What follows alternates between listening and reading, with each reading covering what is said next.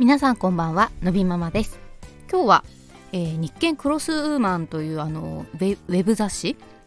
に、えー、掲載されていた記事についてちょっと思うところを話してみようかなと思うんですけど、まあ、内容としては、えー、テレビ東京の社員さんのをしつつ、えー、ウェブで漫画を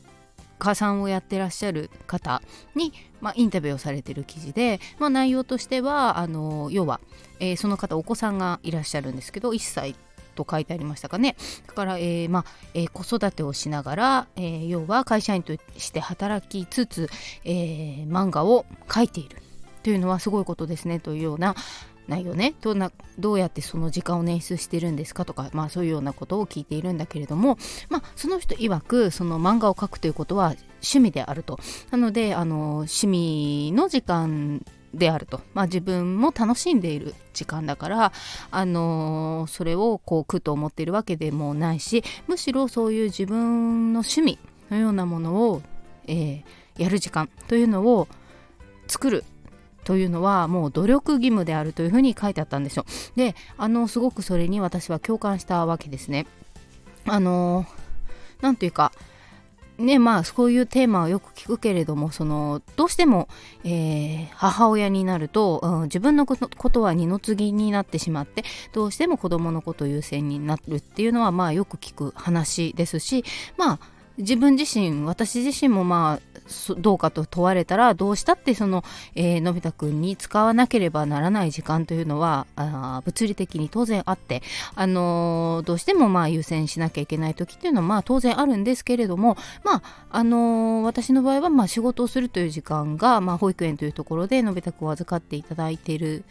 ために、えー、ためにというか預かっていただいているので、えー、働くという時間が確保できているわけですね。そして今こうやってスタイフを配信する時間であるとか、まあ、あ何かしら自分の趣味であるとかやりたいことをやっている時間というのもあってであのそういった時間をやっぱあのあることで、まあ、生活にメリハリをつけているし、あのーやりたいことをやるっていうのはやっぱり自分のためになるし、まあそういう時間当然大切だなと思うので、まあすごい共感するわけですね。で、あの、その方が、あの、書いていた内容ですごい私も共感するのが、その方も、あの、隙間時間でやってますってやっぱ書いてあって、その、えー、お昼休みと、えー、通勤時間で書いてるんですって。なので、私もその2つの時間をほぼほぼ使って、てるのであのすごいわかるなと思うし要はその隙間時間を使うためにあのむしろこうなんというかメリハリがやっぱつくんですよ。なのであのダラダラとやるよりはこう時間がかけられた中でやるっていうのはすごくうんその人によるのかもしれないけど私はすごくもともと結構時間があるとダラダラしちゃうタイプの人間なのであのそういう意味ではってるのかもしれないなって思ったりしてるわけですね。で あのその記事の中でね一つすごく本当にこういうのはよくわからないなと思ってしまったのがあってあのー要はその、えーと、インタビューを受けた方も、まあ、私も考え一緒ですけど、えー、母親だから、あのー、自分の時間を作っちゃいけないとか作れないとかいうのはおかしいよねって思ってるわけですよ。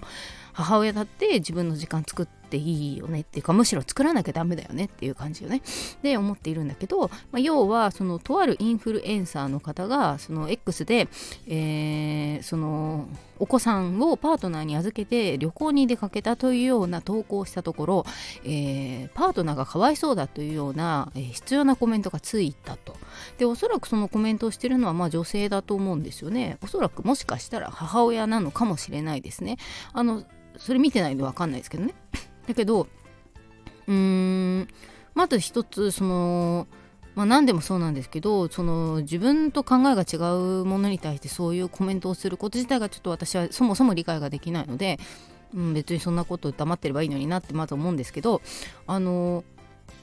うんと単純に何がかわいそうなのかさっぱり分かんないなって思ったんですよ。あのーえじゃあそのかわいそうだと思っているんだったら、えーと、母親はそのかわいそうだと思ってることを毎日やってるんですかって話ですよね。でうんそもそも論じゃ子育てはかわいそうなんですかっていう話にもなってくるでしょだからうんちょっと本当に理解できないなと思うわけですよね。であの何、ー、て言うのかなうんよくそのやっぱりそのパートナーに任せると全然なんていうかあの全然な当てにならないとかさなんかそういうことを言う方もいらっしゃるなと思うんですけどその、えー、母親という立場の人でね。でもうんそれってどうなんですかね？あのまあその方のえー、とパートナーというかお会いしたことないしまあ分かんないですけどうん果たしてその何というかうーん何を持ってるのかなって思うんですよ。というのも私もやっぱりあのもともと昨日の話で妹に世話をよくやってたとか言ってたぐらいだしあの自分ので割といろいろやりたいタイプなのでうん確かにその、うん、例えば細かいこと洗濯の干し方とか、まあ、ある程度こだわりがあったり 自分でやった方が早いなとかさ綺麗だなとかさ思ってうところっていうのが当然あったので、まあ、例えばその結婚したばっかりの頃とかってやっぱり気になる。自分と違うやり方をする人のことが。だけどあの逆の立場に立ってみたら結構それ嫌ですよね。その例えば指摘されたら。でそれを私は結構私の母親がそういうタイプで私の欲し何かやってることに割とこうケチをつけてくるタイプだったんであのケチというかまあまあまあ母親としては良かれと思ってたよね。自分のやり方がいいと思ってるからそれを教えたいということなんだけれどまあまあ気分良くないですよ。だからそれを同じようにしているのはまずいなと思ったのでまあ言わないようにしていたと。でそうすると慣れてくるんですよだんだん。それよりもあのそのやってもらって時間が空く方が当然良くなってくるので。なので、まあ、同じような性格の方がいたらちょっとそこはぐっと抑えてもらうと、まあ、結局自分もあと気持ちが楽なんじゃないかなと思うのが、まあ、一つ目。であの結局うん以前なんかとあるその産後の団体のなんか何か参加した時にそこの団体の考えすごいなと思うんですけど思ったしまあでも本当にそうかもと思ったのは母乳を出す以外は、えー、母親しかできないことはない。産後のそのやるいろいろなことでねやらなきゃいけないいけないことで。まあそうじゃないですか。確かにね。母乳は出ないよね。父親からは。なのであのそれ以外のことは、えー、やれることできることはやってもらうべきだと、えー、子育ては2人でやることだから共有していくべきだと。まあおっしゃる通りだと思うんですよ。で結局そのどうしても私じゃなきゃできないとか、えー、さっきの話じゃないけど私がやった方が早いとかやり方が気に入らないとかあるあると思うんですよ。そういうの。私もあったんで分かるんです。だけどまあ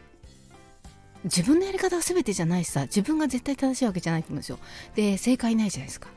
なのである程度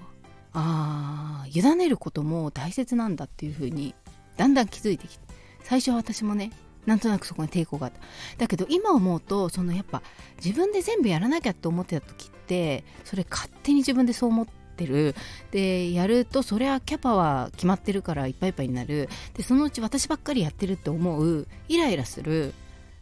いいことないんですよ。ってなるとちょっと自分と違ってもそこは一歩引いて最初だからうまくいかなくたっていいじゃないですか別に。なのでやってもらう。でそこになれる。ことであもうこれでいいやってかまあやってもらった方が全然むしろいいや。っていう風になっていくのかなと思うとまあ子育てと一緒かなと思うんだけど やっぱり何でも他人を信頼する会社とかでもそうですよね。部下を信頼して仕事を任せるっていうのと多分一緒だと思うんですけど、まあ、全部一緒ですよね。だからこう絶対自分じゃなきゃできないって多分ないからそういうそれが変な正義みたいになっちゃうと結局周りにも影響が良くないしまあ自分もあんま得しないなっていうのを思って。なのであのぜひもし今そういう抱え込んじゃうタイプの人が昔私もそうだったんでいたらぜひぜひ、えー、別にねあの命がなくなるわけじゃないですからやり方が違ってもぜひね信頼してあのいろんな人にやってもらうっていうのもいいんじゃないかなっていうのを思ったというような話でした。ということで本日の放送はここまで最後まで聞いていただきありがとうございます。また次回お会いしましょう。さようなら。